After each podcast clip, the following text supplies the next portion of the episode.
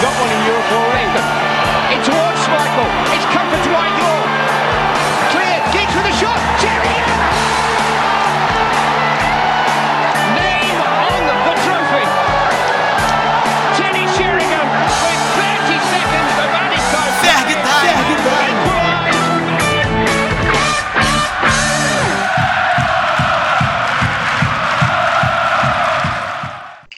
Fala pessoal, está começando mais um episódio do Ferg Time, o podcast do Red Army Brasil. E hoje nós vamos trazer mais um convidado super especial. E na verdade, esse é o primeiro ano que a gente está com o podcast e eu não imaginava já conseguir trazer pessoas desse peso, desse nível aqui. Então vamos começar pelo convidado super especial. Não querendo desmerecer o Vinícius, mas o Fred, que é o correspondente do esporte interativo, é, esteve né, no último derby de Manchester e eu gostaria muito de te agradecer mais uma vez, Fred, pela participação e por tudo que você tem ajudado para a gente conseguir fazer um episódio bem bacana. Ah, que nada, Karine. Obrigado aí pela recepção, obrigado para, obrigado a você e ao Vinícius pelo convite. Vamos lá, vamos falar de United porque tem muita coisa, né? Tem muita coisa para falar, não só desse derby, mas enfim, da, da grande, da, da, da figura maior, da foto maior desse Manchester United que está deixando até aqui nessa temporada. Quem também vai estar comigo para podermos fazer um episódio diferente é o Vinícius, que também está fazendo a estreia aqui no podcast. Tudo bem, Vinícius? Se apresenta aí também. Tudo bom, Karine? Bom, Fred? Primeiro eu queria agradecer o convite, tá? Para mim é um prazer estar participando do podcast. E vamos falar sobre o United, conversar bastante com o Fred sobre a carreira dele, é, sobre os episódios de, de racismo que teve na Europa, que anda tendo, na verdade, né? E vamos tocar o barco. Tem muito assunto aí para falar. Muito obrigado, Gil, pelo convite. E, e vamos tocar o assunto aí. Aí vamos começar pelo, pelo jogo do último final de semana, o derby de Manchester. O United venceu e, por incrível que pareça, as expectativas para essa sequência de jogos, tanto contra o Tottenham contra o City, eram melhores do que quando a gente enfrenta é, equipes de, menor, de menor porte. Você que esteve lá no estádio, Fred, o que, que você achou da atuação da equipe e também do clima no estádio? Olha, eu achei a atuação do Manchester United, é... se não a melhor, uma das melhores que eu vi nessa temporada. Uma atuação condizente com o tamanho do jogo, é, porque além dos três pontos, né, é, tinha muita coisa em jogo naquela partida, né, a, a, uma, uma torcida, é, enfim, acho que razoavelmente machucada com a falta de, com a perda do domínio dentro da própria cidade nos últimos anos. A gente não quer aqui comparar o tamanho dos clubes porque não tem comparação, mas o momento tem sido do City e o United consegue vencer fora de casa é, é, quando as expectativas, apesar do City é, ter sido essa temporada até aqui, as expectativas era, eram de uma vitória do City e o United consegue vencer e vencer jogando bem. É um time que termina com 28% de posse de bola, mas que ofereceu mais perigo. É, o primeiro tempo do United, então, foi fantástico. O segundo foi o que deveria ser, né? Defendendo-se, defendendo-se com é, competência e segurança, apesar do gol do Otamendi. É, e nas arquibancadas, um reflexo, né?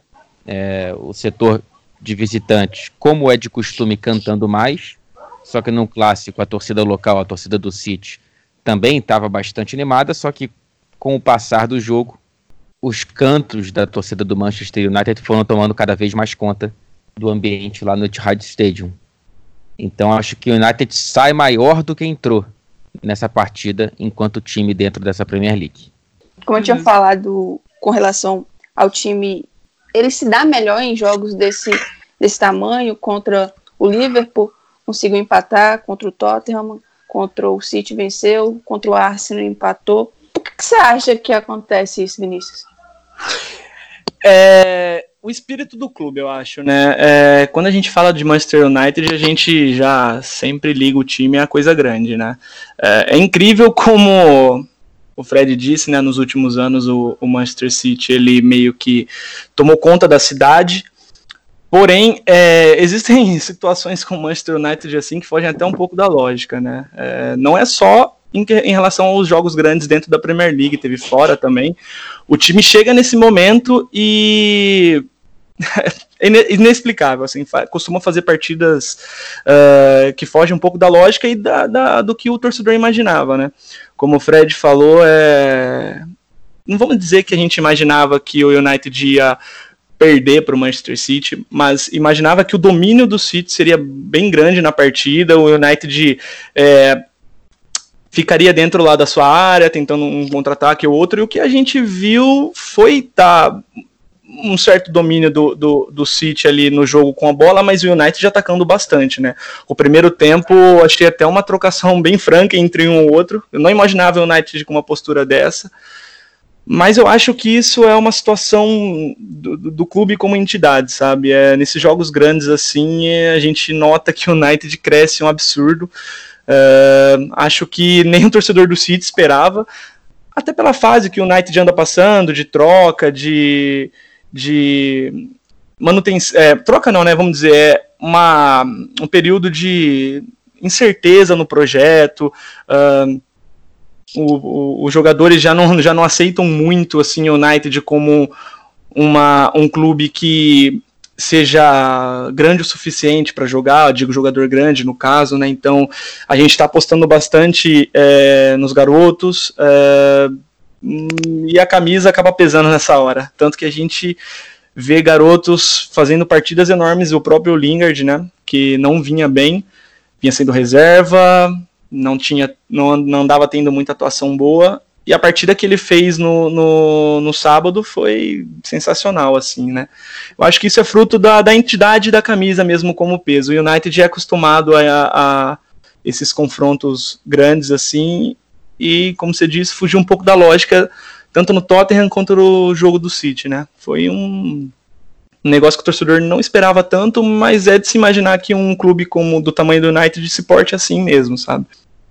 Eu acho que além desse, dessa questão do peso da camisa, da história do clube, acho que essas equipes também entram é, querendo jogar, querendo propor mais o jogo, e com isso o United tem mais campo para correr, tanto que o, Rashford se, tem se destacado nos confrontos contra o Big Six. E, e o Lingard que você falou, algumas análises também é, dando conta de que ele foi um dos que mais correu em campo e que mais conseguiu co cobrir bem os espaços.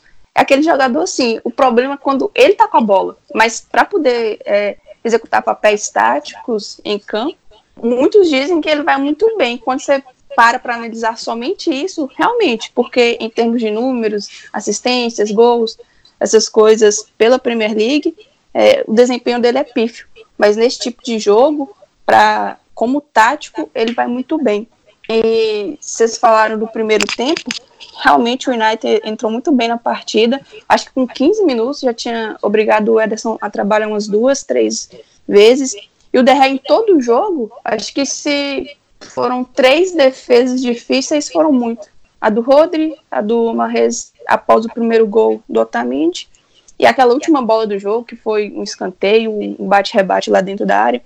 E o Guardiola já tinha alertado para isso antes do jogo, que o United era muito veloz, era muito bom no contra-ataque. E o City teve a bola, mas não conseguiu, assim, foi uma pressão, mas não foi amassando que você falava assim, não, a qualquer momento vai sair o gol. Acho que foi mais um, um, domínio por estar ali em casa, precisando do resultado mesmo. E por que você acha que o, o City não vem tão bem nessa temporada como foram nas últimas, Fred? Olha, acho que é uma reunião de fatores. É... Começa com o clube não conseguindo repor o Company, né?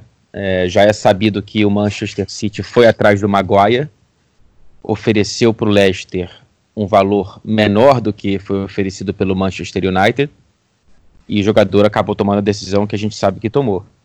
Era, um, era, era uma reposição que poderia ser interessante não só pela questão técnica, mas pelo perfil de liderança. Né? Você consegue enxergar no Maguire um potencial de capitão do Manchester United. E, é, e, e, e acho que seria uma impressão parecida caso ele optasse pelo Manchester City. Não conseguindo o Maguire, o City pareceu muito pouco é, criativo no mercado. E aí você, logo no começo da temporada, acaba sofrendo um azar, que é uma lesão grave do Laporte, que vai voltar em janeiro, sabe-se lá em quais condições, em qual ritmo de jogo. O Laporte, o melhor defensor do City na temporada passada, perde esse jogador, tem que deslocar o Fernandinho para uma posição nova para ele na carreira, a essa altura da carreira, e colocando o Fernandinho como uma opção à frente de uma dupla de zagueiros de ofício, né? Então o Fernandinho ele joga ora com Otamendi, ora com Stones. Otamendi e Stones juntos não é uma opção prioritária na cabeça do Guardiola.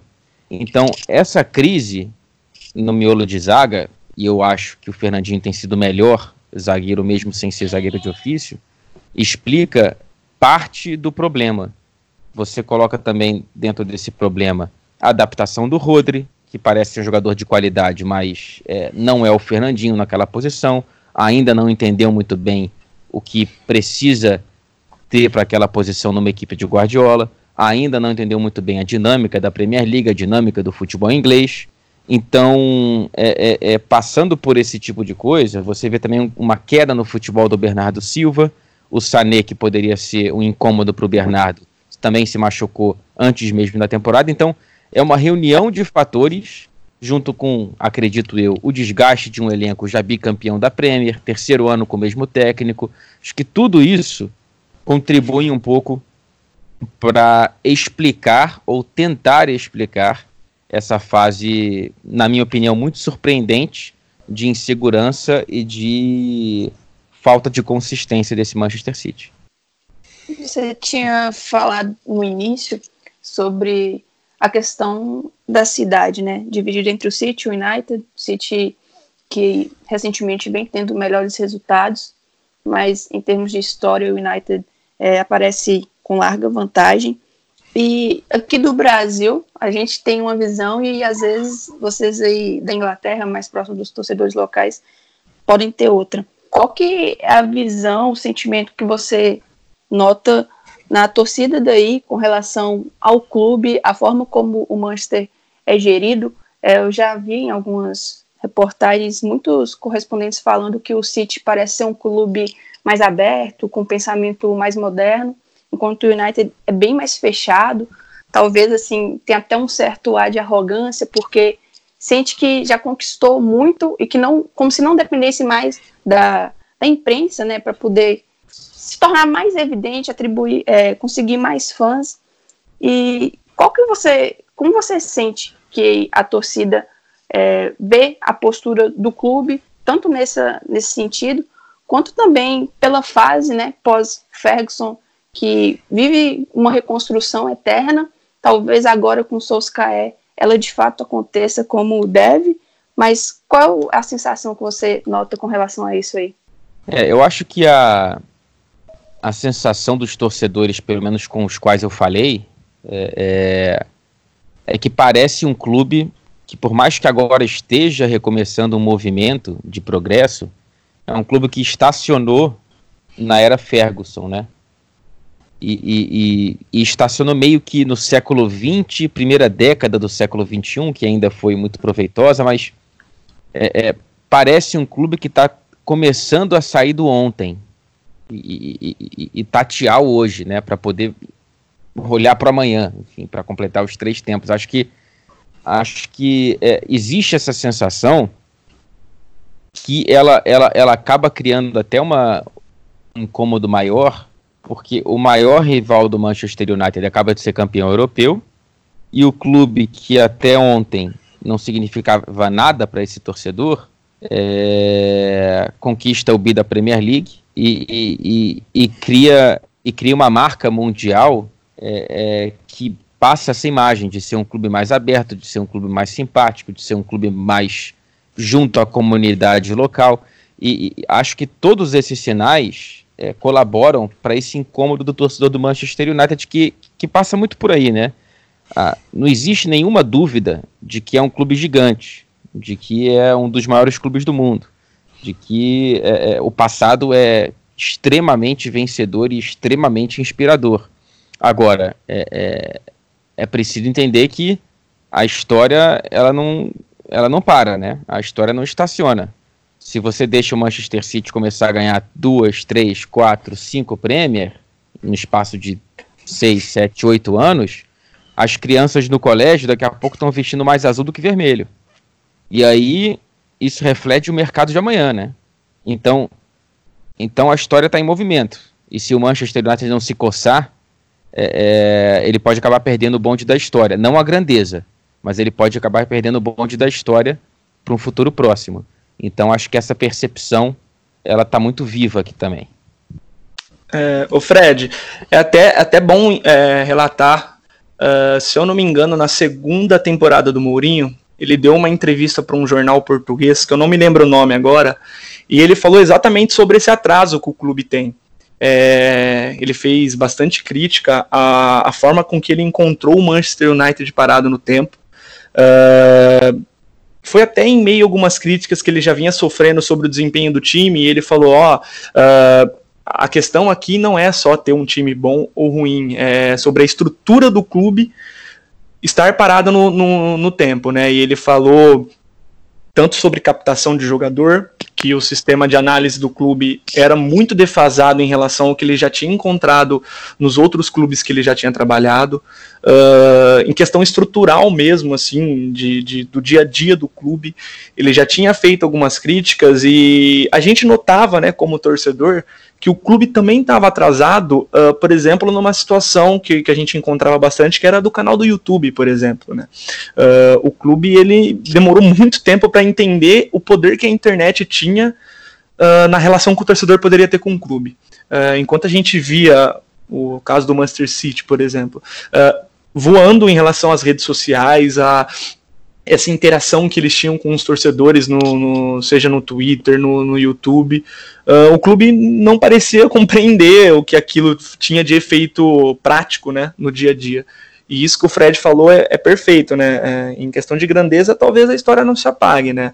Mas o que a gente pode notar é que todas as crianças que vão começando a conhecer futebol agora, elas vão se identificando mais com, com o Manchester City do que com o United, né? É lógico, tem toda uma ligação familiar que pode impactar e, e, e etc. Mas assim, uh, se o United não, não compreender uh, o poder que tudo isso tem, a tendência é que, com o passar dos anos, a, a questão se equipare, né, de, em questão de torcida, até de grandeza. Se a gente imaginar o City sendo forte aí durante todo esse período que, que possa vir pela frente aí, com o Guardiola, uh, criar uma dinastia na cidade, isso impacta bastante na questão da, da, das crianças escolherem para qual clube vai, vai torcer. Então, me parece que agora o, o, Manchester United começou a caminhar um pouco mais em relação a esse sentido. Começou a compreender quais os efeitos que, que, que, pode ter em relação a tudo isso da, das mídias sociais, do, do clube ser mais aberto. Mas, de fato, a, a diferença se, de você bater assim o olho assim, a diferença é bem grotesca ainda. É, e se o clube não, não, não ser mais aberto, não melhorar ainda mais nesse sentido, a tendência é que que fique bem grande essa diferença, assim, sabe? É, pode ser que, que o City ultrapasse e até, vamos dizer que, que deixe o United para trás em uma escala até, até meio larga, assim, sabe? É, eu acho que foi nessa entrevista do Mourinho que ele que ele disse que não tinha refletor é, no CT. É isso mesmo. É, é, é para dar o tom, né? Para dar o tom da, Sim. É, do absurdo que se encontrava um clube com o tamanho que tem o United e com o orçamento que tem o United, né? Com, com dinheiro à disposição que tem. É, Isso. É, é e assim, é, é, uma junção de fatores, né? A família que está no comando está mais interessada em lucrar ou está mais interessada em fazer crescer o clube? É, a estrutura que o Ferguson deixou que dependia totalmente dele é, ficou perdida por quanto tempo, né? Tá começando a se achar agora, de alguma maneira. É, o clube, mal ou bem, tá avançando, só que até agora não contratou um diretor esportivo. É, é demorou para entender para achar uma cara para esse time, né? Porque passa de Vangal para Mourinho depois para Solskjaer, estilos que são bem distintos entre si. Qual que é a cara que esse clube quer que o time tenha? Quer que dialogue com o DNA ofensivo de diversos times da história do Manchester United? Ou quer vencer, como quando contratou o Mourinho, parecia muito mais focado no resultado do que no estilo de jogo? É, é... Desde quando eu cheguei aqui na Inglaterra, especificamente em Manchester, eu moro na cidade, é, já notei, pelo menos no tratamento à imprensa, um pequeno avanço, tá? Não é muito, não. Quando eu cheguei aqui, o City me abriu as duas portas, o United me abriu aquela portinha do gato. e, e, e, e, hoje está com uma porta entreaberta, um pouquinho mais, mas eu ainda não sou permitido a conferir a, as coletivas de imprensa véspera de Premier League ou de competições inglesas. É, eu ainda passo muita dificuldade para poder cobrir um jogo do Manchester United no Trafford. Jogos grandes, como o caso do Tottenham, não me cedem credencial. Então, é, ainda existe uma cabeça muito focada para a imprensa local. Vamos priorizar o jornal da Inglaterra a uma TV do Brasil que não tem os direitos de transmissão. Claro, né? Diferente o caso da ESPN Brasil na Premier, porque eles têm os direitos de transmissão. Mas Aí existe uma, ainda uma cabeça muito voltada como se não houvesse, como você falou, Vinícius, internet, como se o poder da rede social não fosse como a gente sabe que é. é, é então, há passos que precisam ser dados e que ainda não foram, mas outros que pareciam absurdamente para trás já foram dados. Então, é um avanço, só que eu ainda considero tímido para a urgência que se desenha ao redor do Manchester. Teve uma entrevista de uma moça brasileira que trabalhou no United por um tempo, acho que foi até ao Esporte Interativo. Isso, na época isso, o Di Maria estava ali saindo. É, que ela falou que o Di Maria mesmo, ele demonstrava um incômodo por perceber que ele queria ser campeão. E ele percebia que no clube essa não era a prioridade. Era ficar tirando fotos, era ficar fazendo ações de marketing. E que isso incomodava além do fato também de que ele não conseguia dominar muito bem inglês na época. E, poxa, o jogador, normalmente os de nível mundial, ali, o top class, ele quer ser campeão. Ele não está muito preocupado com quais fotos, é, quais ações de marketing, quanto que vai ser o patrocínio da camisa. Não é isso. E o United, tanto é que vocês falando aí da questão da, de da preferência aos jornais ingleses, que acho que ele não tem uma página em português. O Manchester City já tem, o Tottenham recentemente também criou, o Chelsea, se eu não me engano, também tem, e o United não tem. E é apontado até recentemente em algumas pe pesquisas do Ibope como um, um, dos clubes mais que os brasileiros mais simpatizavam. Então, assim, não dá muito bem para você entender o porquê de um clube que é tão voltado comercialmente não virar seus olhos para o mercado brasileiro. Você entende isso, Fred? Eu também também me parece uma decisão completamente equivocada. É um mercado de 200, mais de 200 milhões de pessoas que o clube ignora, é, tendo dois brasileiros na sua equipe. Tudo bem que não são duas estrelas, mas são dois jogadores que, pelo menos nessa temporada, fazem parte regularmente do time titular, principalmente no, no retrato mais recente, o Fred. É, me parece me parece muito pouco muito, é muito difícil justificar fechar os olhos para o mercado brasileiro. Um mercado que, como eu disse, tem esse potencial em, em número, é, é, um mercado ávido por futebol, assiste muito a Premier League, assiste a Liga dos Campeões, está cada vez mais com crianças torcendo para clubes europeus antes de clubes brasileiros, com ídolos do futebol europeu, enfim. É, é, é mais um sinal, né, Karine, desse, desse, desse, dessa cabeça muito pouco muito pouco alinhada com, com o, que, o, o que se espera de um clube grande no, né, em 2019.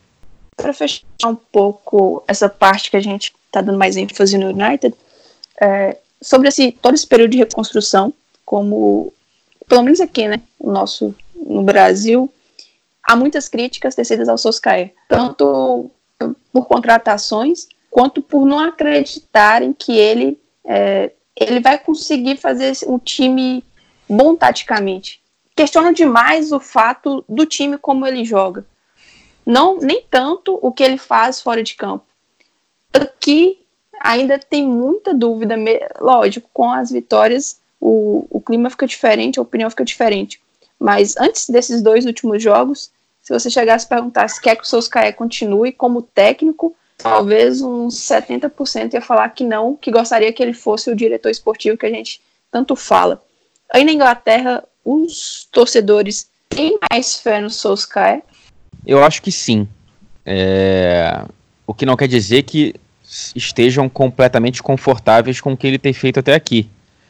É, eu consigo perceber, perceber também essa fragilidade tática na busca por soluções, apesar de que, por exemplo, a partida contra o City, é, taticamente o Solskjaer foi muito bem, colocando o James é, hora nas costas de Dotamendi, hora nas costas do Fernandinho, enfim, já falou aqui né, do Rashford fazendo uma partidaça, o Linga também jogando bem, por incrível que pareça. É, a dupla de volantes Fred e McTominay parece ser a mais apropriada para o momento o Ambissaca um leão na marcação, enfim. Acho que a, a, houve uma resposta pontual de que esse trabalho pode estar andando para algum lugar, inclusive taticamente, mas eu acho que as críticas que você me relata que parecem muito, muito presentes nos torcedores do United aí no Brasil, acho que elas encontram um paralelo na imprensa aqui que já estava cavando a cova dele, né? é, não percebo tanto dos torcedores daqui. Inclusive, quando o United caminhava para a vitória, o que se ouvia dos torcedores do United, logo depois do segundo gol, se não me engano, era o nome do Ole. Então, então era um claríssimo sinal de que estão do lado dele. Então, acho que essa, essa, essa pressa por alguma resposta do Solskjaer, ela me parece menos como é que eu posso, menos menos urgente, menos histérica, se eu posso dizer assim, pelo menos dos torcedores que eu vejo aqui.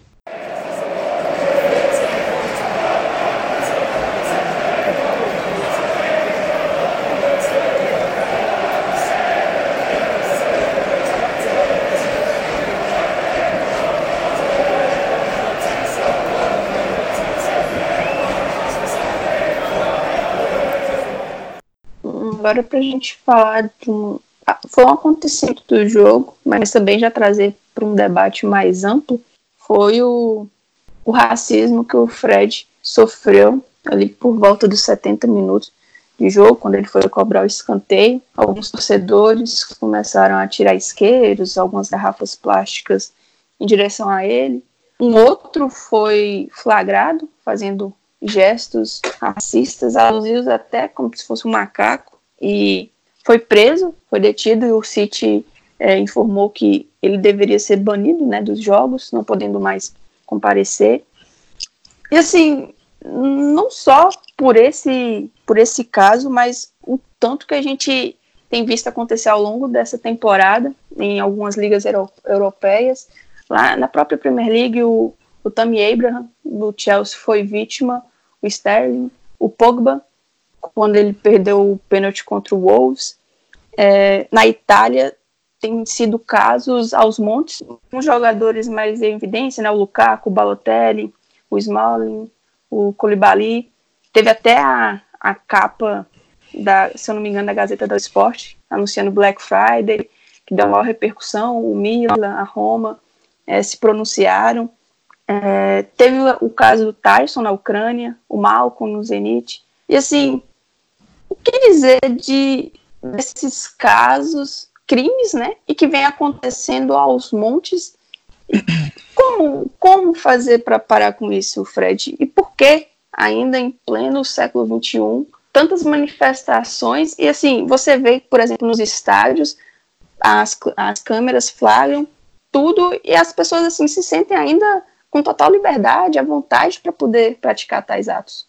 É, e, e, não só racistas, né? É, só nessa ro última rodada da Premier League, além do caso do Fred, é, tem dois, dois, dois casos de homofobia no jogo do Everton e no jogo do Brighton, é, e um caso também de racismo contra o som no jogo do Tottenham. Ou seja, só numa rodada a gente tem quatro casos é, de discriminação no futebol inglês. Fora tantos esses outros que você citou, Karine. É, é, assim, queria eu poder te responder como que faz para parar isso. É, não vou nem ser um pouco prepotente aqui para arriscar uma resposta. Eu só acho é, é, que não é um problema do futebol. O futebol é uma consequência. E não é um problema exclusivo da Inglaterra, não é um problema exclusivo da Europa. O Brasil, enfim, a gente tem.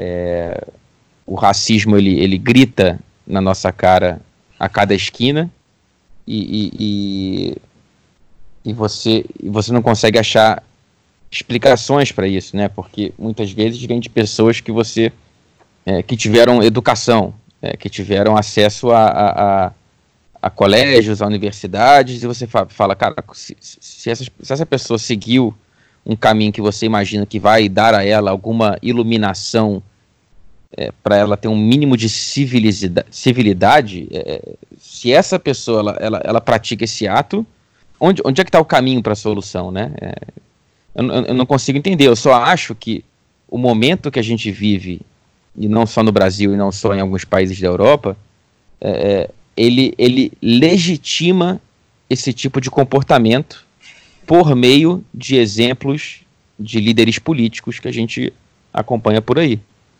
É, a gente vê pessoas públicas, pessoas em posição de poder, pessoas em posição de influência, estimulando esse tipo de comportamento, estimulando a discriminação. É, isso acontece para a gente pegar dois exemplos dessa conexão que a gente está fazendo nesse podcast, que é a Inglaterra e o Brasil. Isso acontece nos dois polos. Então, é, é, quando você, que, que talvez já tem esse sentimento dentro de si, mas vê que talvez seja melhor não expor, ouve alguém que é uma referência estimulando esse comportamento, você se sente confortável para fazê-lo. No caso do Fred, o cara foi preso, foi identificado e foi preso na manhã seguinte para interrogatório. Não sei, não sei em que momento ele vai ser processado e, enfim, talvez condenado. É, então, houve uma resposta rápida. É, na maioria desses casos que você citou, não houve. Então, então a impunidade também me parece. Eu não sou muito. Eu, não, eu queria muito que a nossa sociedade não passasse pelo punitivismo para dar exemplo, mas a gente precisa de alguma forma é, é, é dar respostas, né? E, e, o puni e, a punição ela precisa ser uma resposta nesse momento. É, passa por aí, passa pela educação, passa pela conscientização, mas acho que passa por muito mais detalhes que eu não consigo entender é, e nem, nem consigo enxergar um momento em que a gente vai parar de ver esse tipo de demonstração de consequência por exemplo, dentro do futebol. É, o, o, Fred, é interessante a gente dizer também, né, é, como o estádio de futebol, ele as pessoas, quando elas entram no estádio de futebol, elas se sentem é, livre de leis. Então a gente vê um, um, essa questão do racismo muito forte, a questão da homofobia muito forte. E uma coisa que, assim, é, eu também eu gosto bastante de, de, de, falar sobre isso, que é a questão da, da, da, da agressividade ali dentro, né? Uh, as pessoas, elas realmente, elas, elas entram no estádio e elas se sentem numa terra sem lei, né?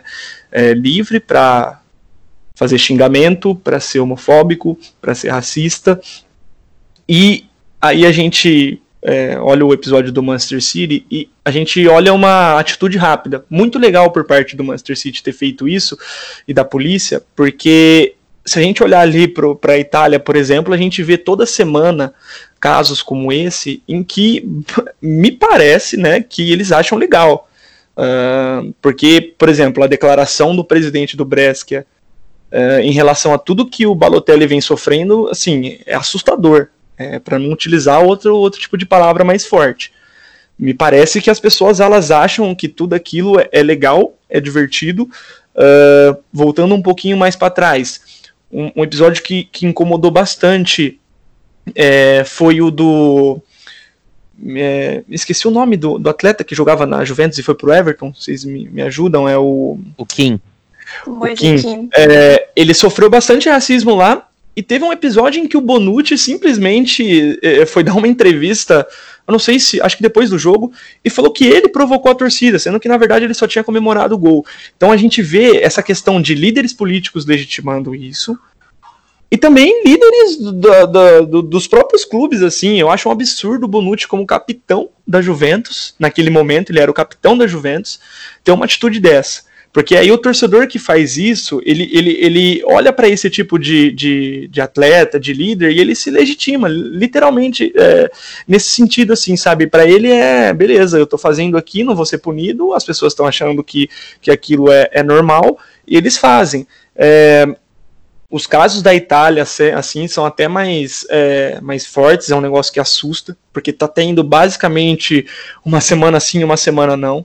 É, a gente vê por lá pouca gente fazendo é, força para para ir contra isso, né? Tem o presidente do Brescia, por exemplo, ele, ele aparentemente é, falou que aquilo é legal e que beleza, não tem, não tem problema nenhum.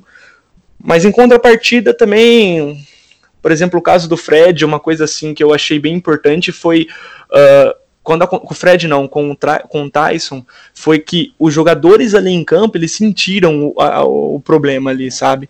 Tanto que muitos, jogador, muitos jogadores até do, do time rival, que eu não me lembro o nome, não lembro se era do Metalist, ah, eles pediram até pro juiz parar a partida, sabe? Então, é, de, de um lado a gente vê umas coisas muito obscuras, assim, chatas, é, que não dá para entender. Sinceramente, em 2019, não, na verdade, nunca deu para entender, tá? Mas que hoje essa onda aí, que nem o Fred citou, né? Que é uma onda que, que, que gera reflexão dentro do futebol. Ah, a extrema direita anda ah, crescendo bastante nesses polos e é, a gente vê, por exemplo, se eu não me engano, o Borussia Dortmund soltou um, um comunicado um tempo para trás falando que não gostaria, sendo bem direto e reto, não gostaria que esse tipo de gente frequentasse o estádio. Eh, tem clubes que estão fazendo de tudo, principalmente os alemães, até pelo histórico que eles têm, eles sabem o poder que aquilo teve na história deles, negativo no caso. Então eles já, eles já começam a se manifestar contra antes mesmo de ter uma onda muito grande. Em contrapartida, a gente vê aí times italianos é, fazendo pouco caso. é, na Inglaterra, ainda assim, rola bastante. Mas é, é isso, sabe? É um reflexo da sociedade. É, não tem muito a gente, como a gente imaginar que aquilo é um mundo particular. Na verdade, não. A pessoa que faz aquilo dentro do estádio, ela também faz fora. Ela é só um reflexo do, de, de, do que ela faz ali na, na sociedade. E como o Fred falou, é até difícil de a gente entender, porque são pessoas que que têm acesso à educação, sabe? São pessoas que são criadas em ambientes que têm é, muito mais, é, vamos dizer, na questão de educação, é muito mais evoluído que, que, que tantos outros países por aí. E isso que, que deixa a gente até mais triste, mais triste ainda, né? Que não era para acontecer. Mas aparentemente essas pessoas estão se sentindo legitimadas pelos, pelos líderes dela, seja político, seja líder dentro de campo, como foi com Bonucci. E a gente lamenta, né? Que a gente não consegue encontrar é, respostas certas para isso, sabe? Mas é, é, é difícil. Não tem um, um, uma resposta certa para se combater isso, por exemplo, sabe? É, a gente lamenta, lamenta muito porque é uma coisa que não deveria estar acontecendo. E eu, só, só mais um pouquinho, é adentrar como a FIFA e a UEFA é, não parecem tá, estarem muito, muito interessados em, em combater isso, sabe? Porque para mim a simples emissão de um comunicado oficial não, não significa nada, sabe? Passou um pouquinho da, já da hora de, de se punir as pessoas, é, os dirigentes que, que fazem pouco caso disso, é, porque chegou numa situação assim que tá é, absurdo, absurdo mesmo. Cara, eu acho, sem dúvida, desculpa, Karine, é, só para complementar, o, acho que um exemplo dentro do futebol de como se combater isso é como a Inglaterra combateu o hooliganismo. É um projeto de país. É, o hooliganismo, enfim, a violência era uma marca registrada do futebol inglês. Ainda é quando os clubes viajam, né? Para você ver como dentro de casa o cara não se sente confortável porque ele sabe que existe é, é, um projeto de segurança. Quando ele viaja, ele, ele, ele, ele, acaba fazendo o que ele não pode fazer em casa. Mas dentro da Inglaterra conseguiram praticamente acabar com é, brigas entre torcidas. Por quê? Porque você instalou todo um sistema de segurança que é possível identificar o cara e ou banir ele do estádio, ou punir ele criminalmente, enfim. É, é, é identificação e punição. E acho que por consequência isso vai criando uma mínima conscientização, nem que seja por medo de punição. Então parece que a Inglaterra está dando passos nessa questão da discriminação dentro do estádio é, também à frente dos outros países, como fez agora com esse cara do Fred, identificou e, e, e, e já levou para ser questionado. É, os outros casos dessa mesma rodada parecem tomar o mesmo rumo. O, o, os caras que atacaram de forma racista o Sterling na temporada passada em Stamford Bridge foram excluídos e banidos do, do, do estádio para sempre. Ou seja, está é, é tá acontecendo um movimento ainda que tímido, parecido ao que teve lá no começo dos anos 90 contra o hooliganismo aqui na Inglaterra. Talvez passe por aí dentro do futebol. Mas é isso. O cara vai sair do futebol, ele vai ser o que ele não pode ser no estádio, no bar, na esquina, em casa, enfim. E aí é um problema muito maior. Eu realmente ia perguntar, fazendo essa comparação também, se, como você falou, era um, um projeto, um planejamento que eles fizeram para combater o hooliganismo, se poderia é, meio que olhar para ele, para montar um para combater essa questão do racismo, da homofobia, todo e qualquer tipo de discriminação. E para fazer uma correção, não foi a Gazeta do Esporte, foi o Correio do Esporte que fez a capa lá da Black Friday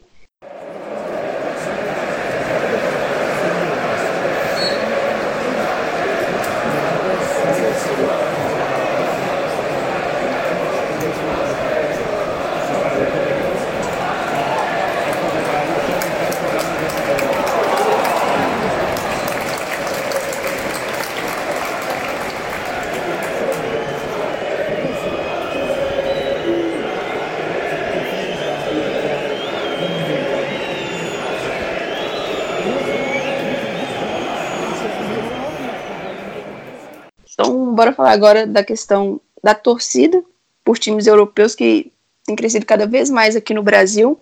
É, você vê um crescimento também de muitos portais. E assim, você que analisa aí da Europa, Fred, por que, que você acha que os brasileiros têm demonstrado tanto interesse, não só pelo futebol inglês, mas pelo futebol europeu no geral? Olha, uh, as impressões que eu tenho é que isso passa Acho que primeiro pela qualidade, é, é, a qualidade do futebol praticado na Europa, enfim, nas grandes ligas da Europa, ou nas grandes partidas das grandes ligas, é uma qualidade que, que você é, dificilmente acha paralelo né, no futebol sul-americano, não só no brasileiro. E, e, e, isso acho que capta mais os olhos. Tem um trabalho de marketing muito interessante, né? A Premier League consegue vender um jogo é, sei lá, em Bully como uma história fantástica e, e, incrível e que você não pode perder. E isso te convence que vai ser muito bacana, o que talvez o Brasileirão podia fazer quando o cara fosse visitar a Ponte Preta no Moisés Lucarelli, mas não é feito. Então, é, a, a, a autovalorização também é muito bem feita aqui. E acho que também o acesso né, à, transmissão, às informações, é, a democratização desse, desse, dessa conexão com os clubes europeus, era, é, é ela ajuda a fazer essa ponte, né? Tanto é que acho que talvez torcer para um clube europeu no Brasil na década de 80 devia ser algo completamente descabido. O cara ia ter que, sei lá, fazer o que para se informar. Na minha geração já foi uma coisa um pouco mais fácil pela ESPN Brasil.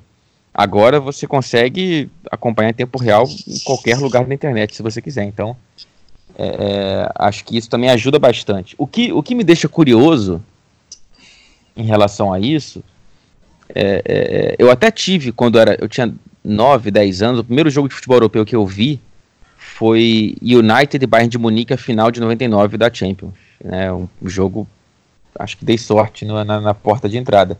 E dali eu criei um carinho pelo United. Comprava camisa, assistia os jogos, criei de fato um carinho. Só que não vou dizer que eu era torcedor, porque para mim, eu, Fred, a relação no estádio, ela é muito importante. Poder ir ver meu time jogar, né? Eu sei que isso é de uma posição de privilégio, porque há torcedores de clubes brasileiros que moram em outros estados e que raramente veem esse time jogar, isso, isso não impede que eles sejam apaixonados. Mas a minha construção enquanto torcedor foi ir para ir o estádio. E, e, eu sei que ir para o estádio de um, de um clube europeu é algo muito mais complicado, né? Mas eu acho que passa um pouco por aí. N não sei vocês, né, que são exemplos é, empíricos dessa questão, podem, podem me corrigir ou acrescentar alguma coisa. É, é, na verdade, Fred, eu concordo, eu concordo 100% com isso, cara. É, eu acredito muito é, nessa, nessa questão do acesso da informação muito mais fácil nessa geração. Então, hoje, é, o menino, por exemplo, num sábado, que é o dia de folga dele, ele consegue ter acesso ao futebol europeu muito mais fácil do que acesso ao futebol brasileiro. Por exemplo, ele passa o dia todo assistindo o campeonato do mundo todo e ele não precisa ter essa necessidade de, por exemplo, é, vamos dizer, uma quarta-feira, é, de ficar acordado até mais ou menos 9, 10 horas, que não é um horário, digamos, que, que a criança costuma ficar acordada até tarde, então ele acaba perdendo essa oportunidade. Então, ele tem esse acesso de informação muito mais fácil. O marketing, o Fred foi até perfeito nessa situação. A Premier League ela consegue vender os jogos dela como se fosse a última coisa do mundo, um jogo espetacular. Isso pode parecer bobo, mas faz diferença, faz diferença. É, essa questão do estádio, para mim, assim, é, eu moro em Campinas, o Fred citou a Ponte Preta, a gente compreende, assim, meu, é, a dificuldade que os clubes têm de vender o seu produto. É, eu torço pro Santos, eu moro aqui em Campinas, eu torço, eu torço pro, pro Santos, e a gente vê, assim, meu, a, a, os clubes eles têm muita dificuldade de se relacionar com o seu torcedor. É problema, seja estrutural no estádio, seja é, na venda de ingresso, é, seja no preço alto, né? Porque a gente está falando que o futebol brasileiro ele não é, é tão mais povão como ele era antes. Hoje em dia, para você ir no estádio de futebol, você tem que desembolsar um dinheiro grande e a gente sabe que uh, a situação do país não é tão boa em relação a isso, então isso acaba afetando, essas pequenas coisas vão afetando, vão afetando. Uh, e também, assim, é, eu compreendo também que uma criança torcer para um time europeu não impede ela de ter uma paixão muito grande aqui para um clube brasileiro.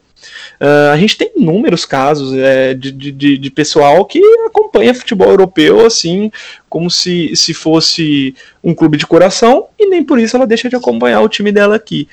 Porém, o que a gente nota é sim essa, essa dificuldade dos clubes brasileiros de se relacionarem. Teve um episódio assim que eu achei até é, curioso.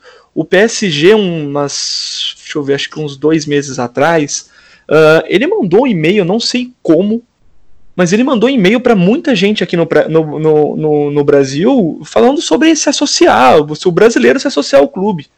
É, a gente está falando de um clube lá da França, de Paris, sabe? É, ele está tentando se relacionar com a gente melhor do que o clube daqui. É, eu não sei ao certo, se você digitar aí na, na busca do Twitter, você vai encontrar bastante gente falando que recebeu esse e-mail. O PSG é, se comunicou, se relacionou com essa torcida que provavelmente deve ter dado um like numa foto, alguma coisa, e mandaram um e-mail e eles conseguiram se relacionar com, com esse tipo de torcedor. E essas coisas vão, é, como que eu vou dizer, vão entrando na cabeça da criança, é, do jovem, é, faz diferença, faz diferença. Mas assim, é, eu volto a dizer, não, não acredito que a torcida para um clube europeu impeça ela de se relacionar aqui com, com o futebol brasileiro. Mas a, a diferença, assim, é, é assustadora. É assustadora. É, vocês têm muita dificuldade eu não falo só de ir para o estádio, não. É, que é difícil sim, mas também de, de, de, de consumir o produto aqui dentro. É, o, o, alto preço de, de. Como que eu vou dizer? É, do Premiere, por exemplo. é, é, é muito caro para uma pessoa ter um, um, uma assinatura para ver o seu time. Hoje a TV aberta ela tem lá os seus times que ela gosta de passar, que é, com, é, completamente compreensível, porque é onde dá mais dinheiro e etc. Mas assim, se você quiser assistir o seu time, você tem muita dificuldade. É, é muito mais fácil você se relacionar com, com assistir um time europeu, na verdade, né? Então são pequenas coisas que vão criando uma montanha de situações em que fazem as crianças quererem assistir mais lá do que aqui. E a qualidade, óbvio que aí eu acho que nem cabe debate, né? É, é nítido. É, a qualidade de jogo de, por exemplo, um clube mediano na Europa, às vezes é melhor do que a de um clube grande aqui. É, então a criança começa a ver aquilo, ela começa a perceber que lá é melhor do que aqui em vários aspectos e eu gosto sempre de fazer aquela assimilação, né? É, ninguém gosta de consumir produto ruim. É, é lógico, envolve paixão, é uma situação diferente, mas também envolve gasto. Você não vai, por exemplo, uma pessoa fala para você que um filme é ruim no cinema, você não vai lá e fica gastando seu dinheiro para ver coisa ruim. Você quer ver coisa boa. Uh, então isso, ah, de, de, depois de um determinado período, começa a pesar no bolso do, do, torcedor também. Ele começa a pensar duas vezes, pô, será que eu vou no estádio, vou gastar X, levar meu filho, levar é, mulher, leva todo mundo, e, e, pô, eu vou gastar X, será que vale a pena? Ele começa a se questionar em relação a isso também, e eu acho que essas pequenas coisas vão, vão modificando sim a cabeça deles para quererem consumir mais futebol europeu tudo que vocês falaram aí, o Luiz Anversa, ele fez uma reportagem no ano passado, no Yahoo, ele contou com a participação de vários especialistas no assunto. Eles chegaram a, ao consenso de que tinha alguns motivos assim mais evidentes para esse crescimento do, da torcida brasileira por clubes europeus. É, a questão da comunicação voltada para cá, tanto com perfis em português, como é, jogadores fazendo parte do plantel, promovendo ações de marketing, como você falou, Vinícius, a questão do Paris Saint-Germain, que estava é, criando programas de sócio-torcedor voltado para os torcedores brasileiros, com benefícios para a gente, né? Porque não adianta você só pegar o produto e trazer para cá, porque é uma realidade completamente diferente. É, a questão do nível organizacional das ligas, até porque aqui nem existe uma liga propriamente dita. Então, com a organização você consegue um nível técnico maior, porque você consegue atrair jogadores melhores. É, falaram também sobre a questão do jogo, no sentido dele fluir. Aqui o jogo ser muito parado, muita simulação, é, a questão da arbitragem interferir demais. Também falaram da questão da Liga dos Campeões, que entra também no que vocês falaram de uma criança ficar acordada até, sei lá, quase 11 horas para assistir um jogo no meio de semana no Brasil enquanto a Liga dos Campeões passa tarde. Enquanto no final de semana, ali no horário do almoço, ele tem um jogo melhor, mais atrativo para poder assistir. E já falando dessa nova geração, entra a questão do videogame, tanto do PES, do FIFA, que não sei como está atualmente, mas até recentemente é, os times brasileiros não eram completamente licenciados, as competições sul-americanas também não. Então, isso também era um fato que atraía os olhos do brasileiro só para o produto europeu. E assim, diante de tudo isso, vocês acreditam que é positivo ou é negativo essa torcida que os europeus estão conquistando aqui? Assim, no positivo ou negativo para o futebol brasileiro? Acho que para o futebol brasileiro é negativo, né? É, é, eu acho que o cara torce para quem ele quiser. Não vou nem entrar no, no, no mérito de é, é, é, uma discussão mais subjetiva, né? Se eu concordo com alguém torcer para um time europeu. Acho que cada um tem a sua liberdade individual e tem mais o que fazer o que o que der na telha em relação ao futebol. Mas olha, o, o, o futebol brasileiro, ele quanto menos interesse ele despertar no próprio público, pior e, e, e mais, né? Como que você vai pensar no futebol brasileiro como exportação enquanto enquanto campeonato, né? Como é que você vai convencer que outros países a transmitirem o seu campeonato quando você não consegue nem transmitir o seu, é, nem convencer o próprio público, né? Então, então acho que não consigo enxergar nenhuma vantagem nesse processo a não ser como um, um, uma provocação para uma reflexão e olhar para um exemplo. O que devemos fazer que eles estão fazendo e nós não fazemos, né? Só que a gente sabe que não passa tanto por aí, que é, existe também uma questão além do futebol, que é a, a situação socioeconômica do país. A Inglaterra tem muito mais dinheiro à disposição, tem muito mais é, desenvolvimento social, enquanto o Brasil ele, ele engatinha nessas questões. Então, então é complicado. É complicado. Só que mesmo dentro dessas circunstâncias, poderíamos evidentemente estar fazendo melhor do que fazemos. Então não consigo enxergar vantagem nesse processo. É, cada vez esse abismo me parece maior. É, é, eu gostaria muito de dizer que esse processo seria benéfico aqui para o Brasil, porque que nem o Fred falou, se as pessoas enxergassem isso como um algo para uma reflexão, provavelmente soaria como positivo, porque você toma isso como bom, é, eles sabem como fazer, é, eles estão conseguindo captar muito torcedor, o que, que a gente pode retirar disso?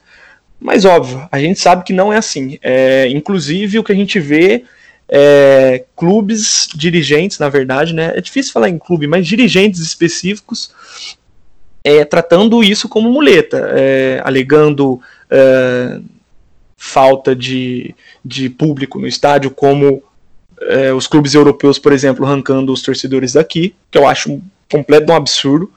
É, acho que essa relação não, não, faz nem sentido, até porque o cara que torce para um time europeu, se ele tivesse a condição e, e, o clube incentivasse, ele iria aqui assistir um jogo aqui também.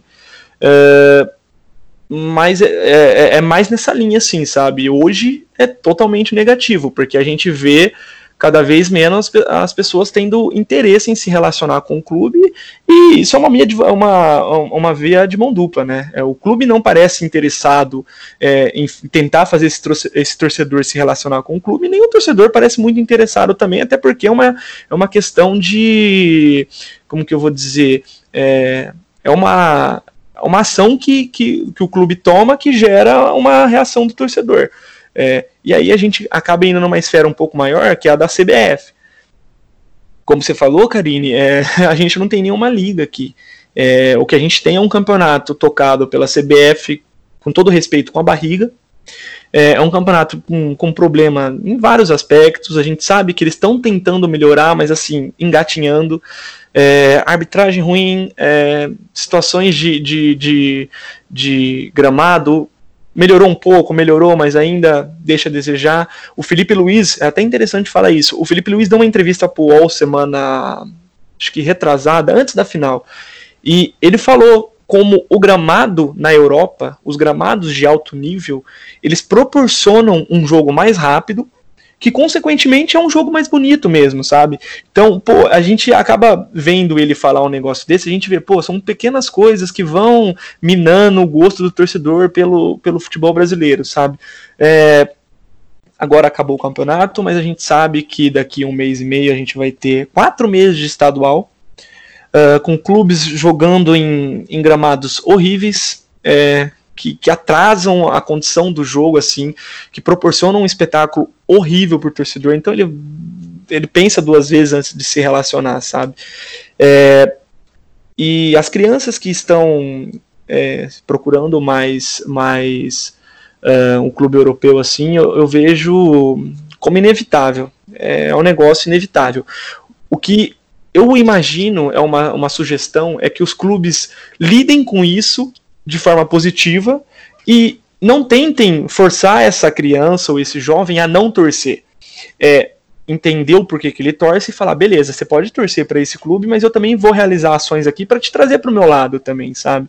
Fazer com que, o, com que o, o cara ele, ele tenha essa relação com o clube europeu, que eu acho que é, vai ser, né, na verdade, impossível que não tenha, porque hoje eles crescem querendo o melhor futebol, querendo o melhor produto, então vai ter essa relação, não tem como, mas que o clube lide com isso.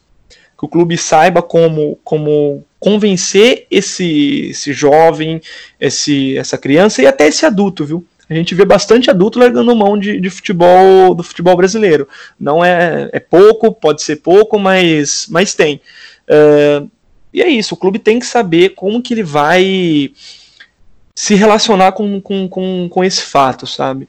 É, existem clubes como o Bahia, por exemplo, que ele não parece muito incomodado com, com o cara é, torcer para um clube europeu. O que ele faz é chamar o torcedor para ser do lado dele também, sabe? Incentiva, faz ação a todo instante, se você ir no perfil do Bahia, você vai ver que tem ação para ir no jogo, para comprar camisa, uh, a ação do jogador fazendo marketing com, com o torcedor, o torcedor se sentindo contemplado com um programa de sócio. Então é isso, é mais como a forma como os clubes brasileiros vão lidar com essa situação, sabe?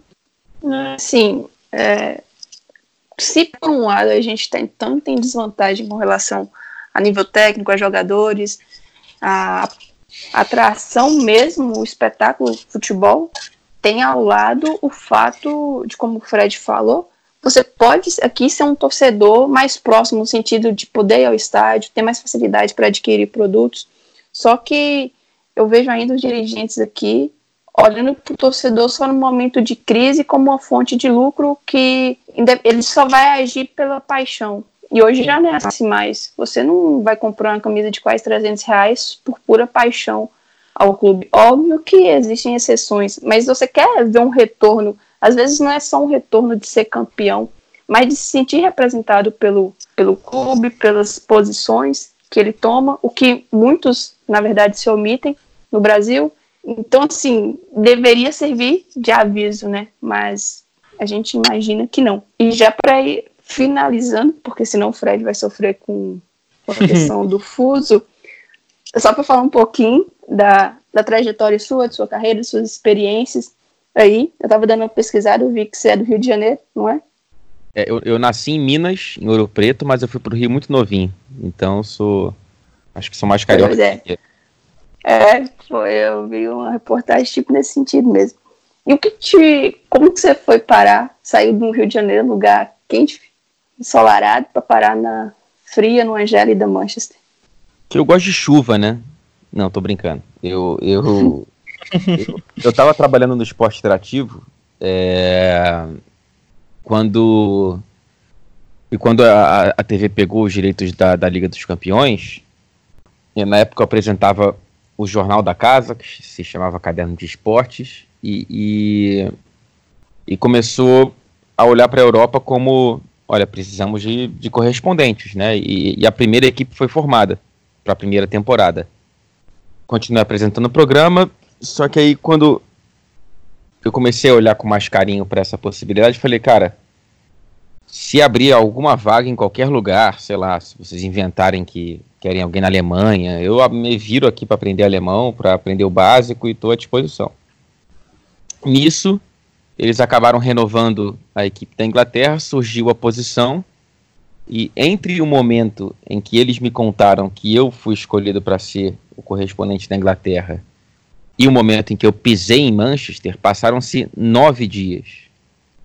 Então eu tive que correr com a minha vida para me mudar. Enfim, nunca tinha morado é, fora da cidade onde morava minha família, meus amigos, enfim sair do que eu conhecia, de tudo que me formou enquanto, enquanto pessoa, para ir para o outro lado do mundo, né? Então, então foi um choque muito grande, mas muito motivado pelo sonho, né? Um sonho muito vivo dentro de mim ainda, de, de, de, de poder viver é, o privilégio que é cobrir esse tudo isso que, que, enfim, a gente sabe que é, que é muito apaixonante aqui. Você sempre quis ser correspondente? Eu sempre quis ser jornalista de alguma forma de, esportivo, né? Assim, quando era pequeno, eu apaixonado por futebol e depois, como eu disse, como eu disse a vocês, comecei a ver futebol europeu. O futebol europeu se tornou uma extensão da minha paixão.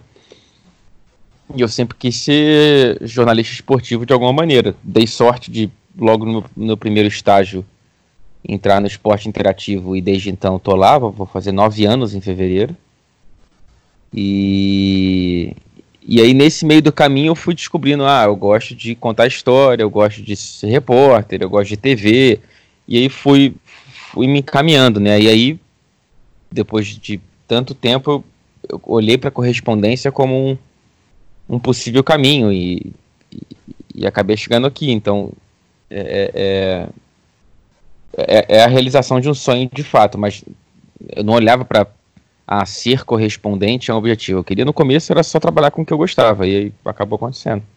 Assim, daqui, às vezes a gente olha, seja para você, pro Nathalie, pro João, também lá na Inglaterra, e pode pensar que é uma vida assim glamurosa, de muita diversão, é, muita badalação, mas é, vocês atuam tanto como repórter, como câmera, como editor, é, fazem de tudo um pouco para entrar ao vivo e tudo.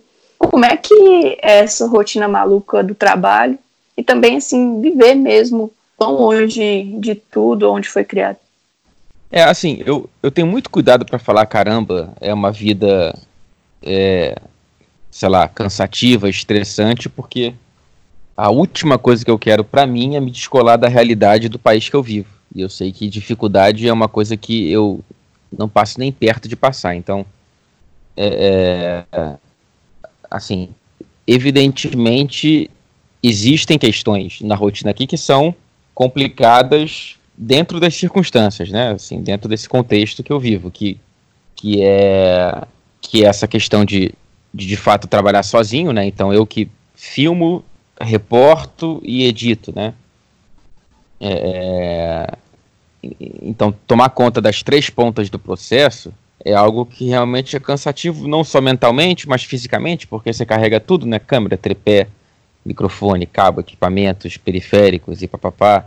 É, é, é, essa semana, por exemplo, eu tô eu trabalho no jogo do Chelsea, e aí não durmo para viajar para o jogo do City, e aí não durmo para viajar de novo para de volta para Manchester, então são duas noites sem sono, o que, enfim, é, repito, não vou dizer que estou passando por dificuldade, mas enfim, é, é, algo que, que não é moleza, né, não é uma vida, como você disse, repleta de glamour nesse sentido, e, e acho que a outra questão principal realmente é essa distância, né, é, é enfim, não, não tenho uma condição financeira que me faça poder ir ao Brasil toda hora ou trazer familiares para virem. Nem eles têm condições de virem. Assim, até hoje nenhum familiar meu veio, veio conseguiu me, veio me visitar. Então, se eu ficar tanto tempo, em média eu consigo vê-los uma vez por ano, sem ver sua família, eu perdi o nascimento do meu sobrinho, é, a minha irmã mais nova, quando eu saí era criança, e hoje já está pré-adolescente. Então, esse tipo de coisa, de fato, não é muito fácil de você conviver. É... Mas eu não estou aqui obrigado, né? Então, enfim, se eu, se eu ainda estou aqui é porque na balança o, o lado bom compensa. É, bem legal esse relato do Fred. É, muita gente que, que a gente vê aí na internet é, que gosta muito de futebol e que é, de certa forma se inspira neles, né? Olha para a carreira deles e, e, e, e, quer seguir igual.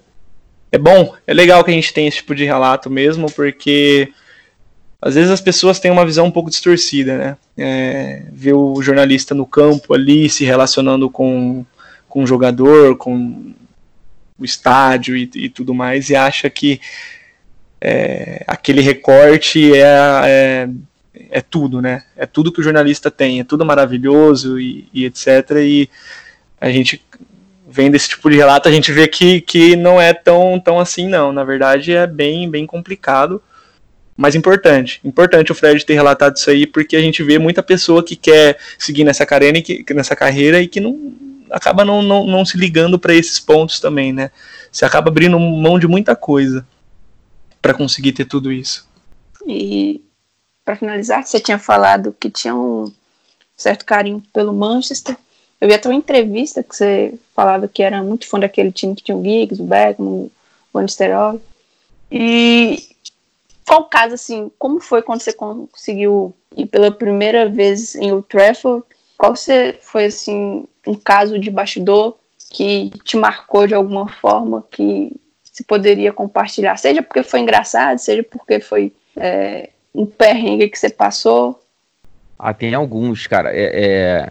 A primeira vez que eu, que eu, que, eu, entrei no Trafford, eu chorei, assim. Foi, foi automático. Tipo, a, é, é, é, chegar próximo do estádio, ver, ver aquela armadura, né, externa que tem o Old Trafford, e você fala, cara, eu tô a, sei lá, duas quadras do estádio, sei lá, eu começava a ficar arrepiado, e aí poder entrar e ver o campo, e enfim, foi muito emocionante. Até hoje, é, é, estar no estar em, em, estádios aqui na Europa é, é, algo que me que me emociona muito porque é, é, tá em contato com algo que eu, que eu assistia pela TV, né?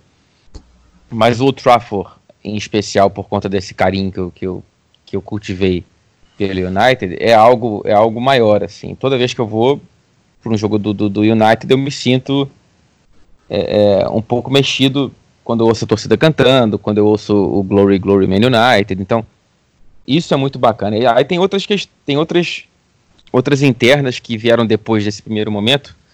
Eu lembro bastante de duas em específico, assim. Uma que quando eu eu estava uma vez querendo fazer uma gravação do lado de fora do Old Trafford e, e a segurança lá é incrivelmente chata, você não pode ficar ali, tem que pisar é, no, na propriedade pública e não na propriedade do United, não tem que pedir autorização para filmar, etc, etc. Enfim, queria gravar uma reportagem lá, não consegui. E fui para uma esquina que dava visão para o estádio. E aí o carro do meu lado, quando o cara sai do carro, era o Ryan Giggs. Nossa.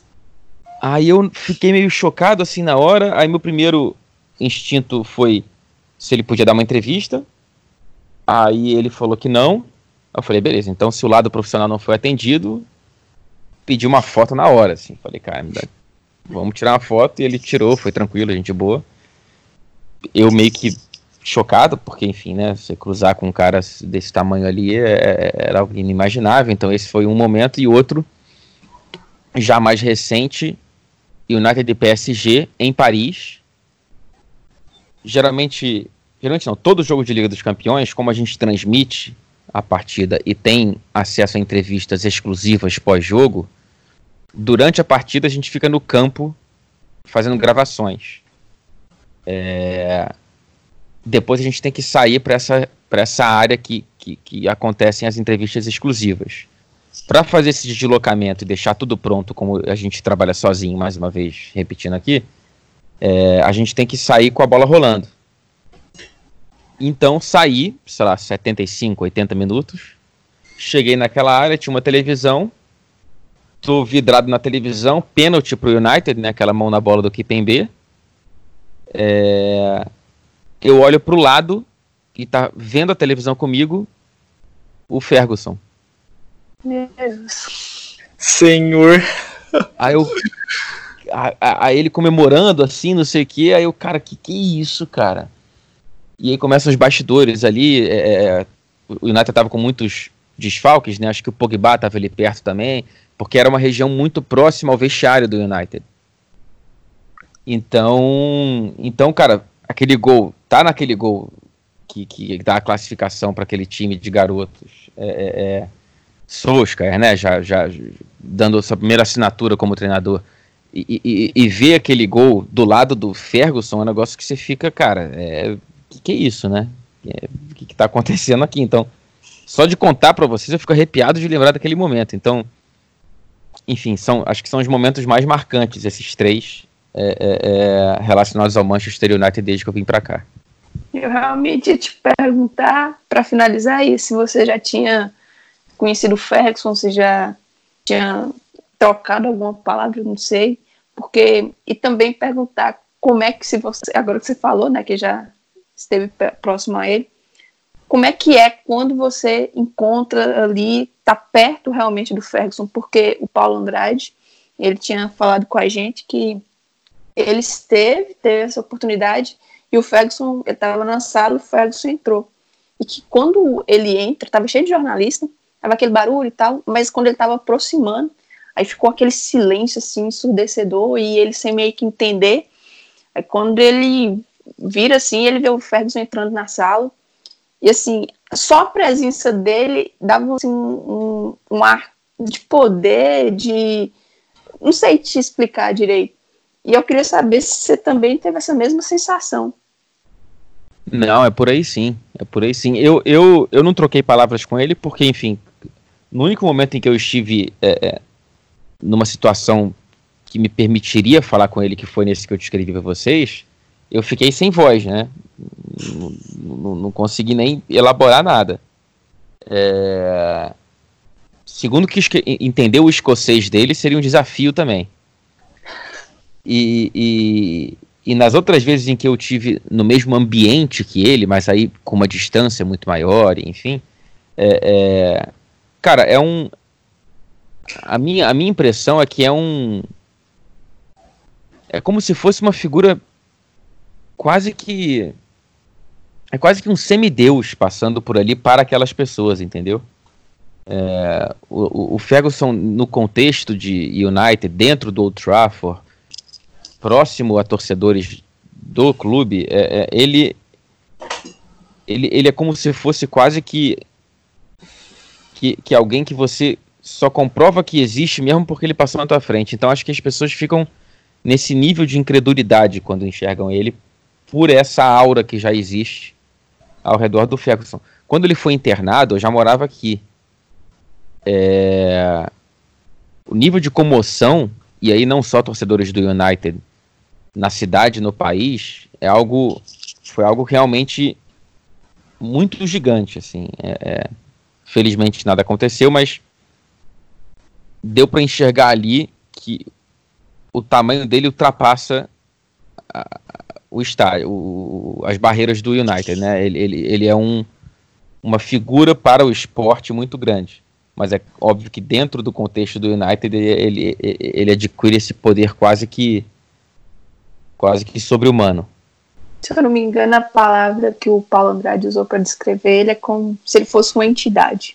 Foi essa palavra. É, é isso aí. Concordo com ele. Concordo com o Paulo. Ô Vinícius, você tem mais alguma pergunta, porque eu encerrei aqui. Não, para mim tranquilo também. Fred falou os relatos aí, nossa. Ele fica até a animado. viaja, né? Viaja. É, né, cara? É um negócio assim, bem, bem, bem doido, cara. É, às vezes a gente tem relação aqui com, sei lá, jogador, tirar foto e etc, assim, mas não é da magnitude de encontrar um cara desse, não. É um negócio assombroso. É, Ferguson é um negócio assim que, nossa, nem palavras, cara. A gente fala dele, é, é uma entidade. Eu acho que a palavra certa é, é, é essa mesmo, sabe? É um negócio. Uma entidade mesmo, assim. Não sei nem como explicar, cara. Mas é um relato assim, puta merda, velho. Que legal. Que legal mesmo, gente. A gente, infelizmente, já tá chegando ao final desse super episódio. Que foi incrível, realmente incrível tinha planejado mais ou menos 50 minutos, nós estouramos aí com prazer esse tempo. Espero que não tenha é, atrapalhado o Fred nas obrigações é, dele lá. É, começar te agradecendo, Fred. Te agradecer muito, de verdade, por tudo que você pôde proporcionar para que a gente fizesse esse episódio. E sucesso para você aí. Espero que você possa participar mais vezes. Pô, eu que agradeço vocês. Obrigado pelo convite. Karine, obrigado Vinícius também, bacana trocar ideia com vocês, ouvir vocês. É, é, é, e, e, assim, eu tô à disposição, cara. A gente, a gente vai se falando, enfim, num, num, num que não seja a, a, a, a, primeira e única, né? Então, então vamos, vamos conversando. Obrigado pela, pelo convite. Espero que, que eu não tenha atrapalhado muito. Nada. Pudesse conversar mais meia hora aí. Aproveitar para te agradecer também, Vinícius, pela participação. Você que fez a estreia. Como eu falei com o Fred, falo também com você. Espero que você possa participar mais vezes. E valeu. Com certeza. É, eu que agradeço o convite, Karine. Sério mesmo. Uma conversa bem legal. É, a gente tem essa relação com o Fred, que tem lá toda é, o convívio no dia a dia, conhecer um pouco mais do trabalho dele, de como é a realidade na Europa, etc. É sempre legal. E estou à disposição. Sempre que precisar, chama, a gente estiver disponível, a gente vem, conversa, ajuda. E, de novo, muito obrigado pelo convite. Foi muito legal participar desse podcast. Foi a primeira vez que eu participei. A gente fica um pouquinho nervoso, mas depois vai se soltando, vai se sentindo confortável e só agradecer mesmo. Foi um, negócio bem legal, assim. É uma experiência bem legal para mim, que eu já não tinha participado nunca, né? Mas obrigado. É isso mesmo. Oh, acho que esse é o 12 episódio. Até hoje eu também fico nervosa. É, é normal. é normal, é, né? Então, é bem normal. Ainda mais quando você tá conversando com o Fred, uai. É, é né? Então. É diferentinho. Não passa em nenhuma instância. Podem ficar intranquilos. É, o Fred é muito gente boa, cara. Que isso. É. Então, para finalizar, vou deixar as redes lá do Red Army. No Twitter, no Instagram, arroba Red Army Brasil. No Facebook também, arroba Red Army BR. Aí estamos no Medium, medium.com barra Red Army Brasil. E o podcast está disponível nos principais agregadores, Spotify, iTunes, Castbox, Google Podcast, Deezer. E é isso. Mais uma vez, agradeço aos meninos que participaram, a quem ouviu até aqui e até a próxima. Ferg Time, um podcast do Red Army Brasil.